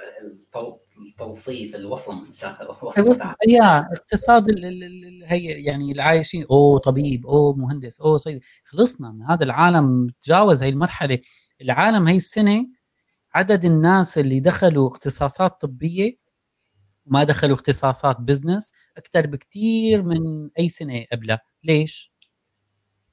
لأنه كوفيد تمام بالضبط. يعني واضحة ليش هي الناس اللي دخلوا هي مثلا السنة الجايه رح يرجعوا يدخلوا business وما دخلوا بالكوفيد ليش؟ لأنه مثلا صارت في أزمة اقتصادية بدهم سنتين ليرجع ينتعش الاقتصاد فبيرجع بيعملوا schooling هي معروفة السلوك. فنحن مسيرين بال macro. ما يعني ما فينا نقول هذا الشيء. كل ما كان عندك وعي خارجي كل ما ارتحت مع حالك. هلأ آه، فكرة إنك أنت تغير اختصاصك برجع بكلمة يمكن حان الوقت إنه نغير الكلمات لأنه الكلمات عم يكون تحملت تحملت كثير ترك أيوه بالضبط. يعني كلمة اختصاص كلمة مثلا كلمة major ما عاد استخدموها.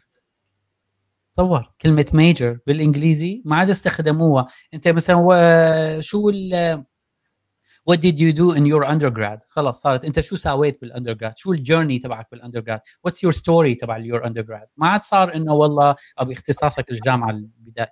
إيه، ما أنت شو مثلا آه يعني مادة واحدة والله العظيم. أنا مثلا كان عندي طلاب بالجامعة آه بيدرسوا computer science و IT منهم دخلوها لأنه حدا قال لهم ندخلوها بس ما حسوا حالهم إنه عندهم enough support و skills ليعملوا هذا الشيء. إن كان واجبهم ولا إن كان واجب البيئة. تكامل التنتين في طالب دارس humanities liberal arts شو يعني uh, علوم آداب. أخذ مادة مادة واحدة Java programming أخذ إجت شركة أبدع فيها للمادة. راح أخذته شركة وظفته براتب 90 ألف دولار. وخريجين ال IT تبعنا بالجامعة راتبهم 65 ألف دولار. فتصور 35 ألف دولار uh, أو 25 ألف دولار زيادة من واحد ما عنده أي background ثانية بالموضوع. فنحن شوف عندنا خيار من خيارين يا نضل نلوم البيئة وهذا خيار ونحن بس نقول لوم البيئة ما هو معناته البيئة مثالية؟ جامعات نحن تخرجنا فيها إذا بدنا نقيمها فعلا يعني آه، تحطيم لكثير أمور بس كمان كمان في طلاب نجحوا في شغلات عوامل نجاح ودور تعليمي موجود وفي بيئة عم تساعد آه، شو دورك بقى؟ يعني شلون دورك إنك أنت كطالب اليوم شو بدك تساوي؟ ضمن الظروف اللي أنت فيها. تماما تماما. حلو كثير حلو كثير أنا شخصيا كثير استمتعت معك إياد والمتابعين أكيد. أنا حاولت آخذ شوي من التعليقات وأعيد صياغتها بس بوعد الجميع وبتمنى هيك تعطينا موعد بس نمر عليهم يمكن بعد اللقاء. إذا في شيء نجاوب عليهم يعني خاصة المصطلحات أو أو في شيء روابط فبوعدكم نمر عليهم. بس حاولت هيك يعني آخذ الفيدباك ويعني شكرا كثير للمتابعين. عن عبارة التعليقات يعني يعني ما قصروا بملء الأسئلة. يعني إذا حدا سأل عن مصطلح في حدا جاوبه في حدا سأل عن اسم فيلم جاوبه فكتير كثير يعني رائع هذا يعني هذا الجهد اللي وراء الكواليس اللي اشتغلوه بدالنا يعني. وبوجه كمان شكر كثير يعني لدكتور فادي الشلبي وراء الكواليس كمان وتنظيم العمل كمان. الله يعطيه العافية. ولل team من كمان اللي عم بيتابعوا ولك إياد كثير استمتعت وأكيد استمتعوا الكل بهذا ال brainstorming بصوت عالي وإن شاء الله هيك يعني بنفتح آفاق جديدة يعني بهيك حوارات مثل ما قلت قلت نحن ما عم نقول صح وغلط. خلينا نفتح نشغل triggers للعالم وأنا أنا كثير اشتغل عندي triggers يمكن بهذا الحوار ويعني بالأخير يعني يعني نتعلم من بعض يمكن هي هي أهم شيء تمام. اي والله اي والله. يعني برجع بقول لكم إذا في هيك بدنا نلخص أنا بالنسبة لي إذا message بالأخير آه رحلتك هي رحلة مميزة. عيشها بكل ما بتقدر. أعطي لحالك فرصة واسمح لحالك إنك أنت آه، تشعر بشعور معين وإذا شعرته فهو شعور حقيقي. وحاول تسم تسمي هذا الشعور اللي أنت عايشه. وحاول تطلع على حالك إنه أنا تجربة فريدة تجربة غيري ما بتعني لي غير إنه يا باخذ منها inspiration إلهام أو آه، بتعطيني معلومات information وأنا هي الرحلة تبعتي إلى مطبات وإلى طلعات وإلى نزلات. هي كثير مهمة إن كان بالعلاقات إن كان بالتعلم إن كان بالعمل إن كان بأي شيء بالحياة. فهي هي جزء هي هي الحياة هي هي الهدف في الحياة إنك تعيش هدول المراحل. كثير مهم إنه تعرفوا إنه التعلم التعلم ما بيجي بس بالاطلاع التعلم له له قواعده. تعلموا كيف تتعلموا وتعلموا لتعملوا. يعني بالنهايه من زمان حتى العالم هو العامل. فتعلموا بالشغل وتعلموا تكسبوا مهارات. هذا اقتصاد التعلم اقتصاد المهارات. ورح تصلوا. أنا إذا في نصيحة واحدة برجع بقول إذا برجع بالزمان worry less work more. ويعني اقلق أقل واشتغل أكثر والله يوفقكم كلكم. شكرا لكم على هالفرصة الحلوة. شكرا فادي وفادي أحلى فاديين بحياتي. وإن شاء الله نضل دائما يا رب هيك آه، مبسوطين وتنهي تنهوا السنة الصعبة على هاي نوت وتنهوها إن شاء الله بقيمة ومعنى وبسعادة إن شاء الله. إن شاء الله. تسلم تسلم إياد لخاتمتك وشكرا لجميع المتابعين. ونتطلع إلى إلى لقاءات قادمة إن شاء الله. إن شاء الله شكرا لك شكرا لك. الله يسلمك يلا بأمان الله.